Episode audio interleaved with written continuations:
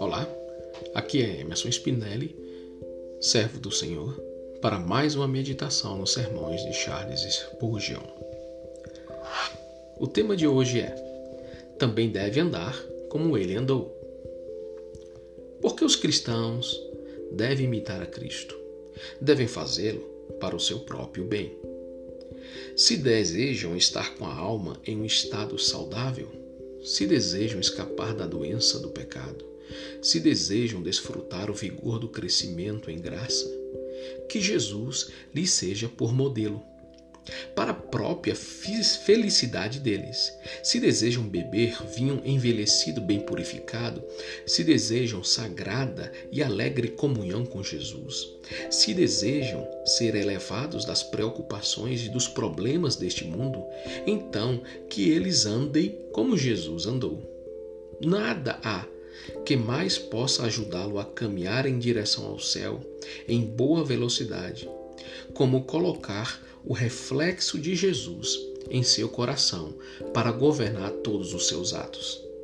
É quando, pelo poder do Espírito Santo, você está habilitado a andar com Jesus, em seus mesmos passos, que você é mais feliz e mais reconhecido por ser filho de Deus. Pedro, quando distante, era inseguro e inquieto. Depois, por amor à religião, esforçava-se para ser como Jesus.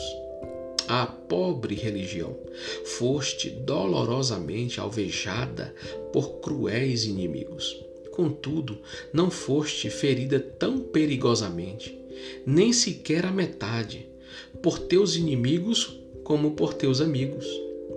Quem fez essas feridas nas formosas mãos da divindade? O professante que faz uso do punhal da hipocrisia, o homem que, com pretextos, entra no aprisco, não sendo outra coisa senão um lobo em pele de cordeiro. Inquieta o rebanho mais que o leão do lado de fora. Não há arma tão mortal como a de Judas. Um beijo. Professantes inconsistentes prejudicam o evangelho mais do que o crítico escarnecedor ou infiel.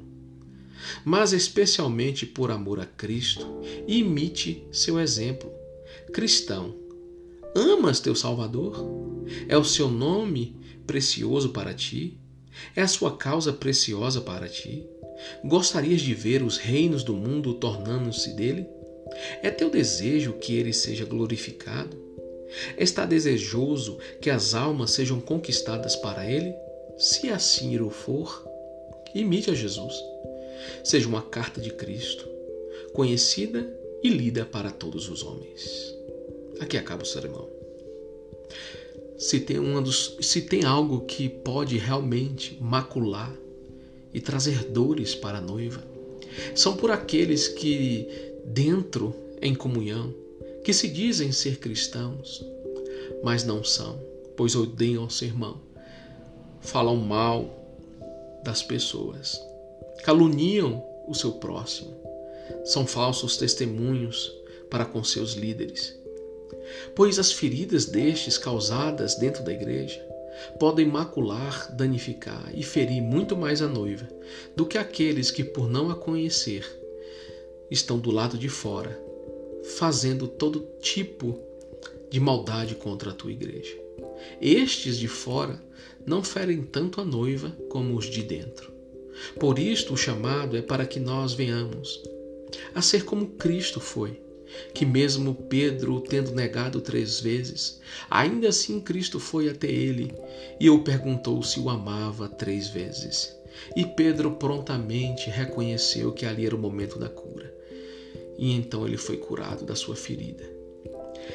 Precisamos ser curados das nossas feridas, para que não venhamos a ferir outros dentro da casa do Senhor. Imitar a Cristo. Este é o nosso chamado. Amém. Os versículos utilizados para este sermão foram 2 Coríntios 3, de 2 a 3,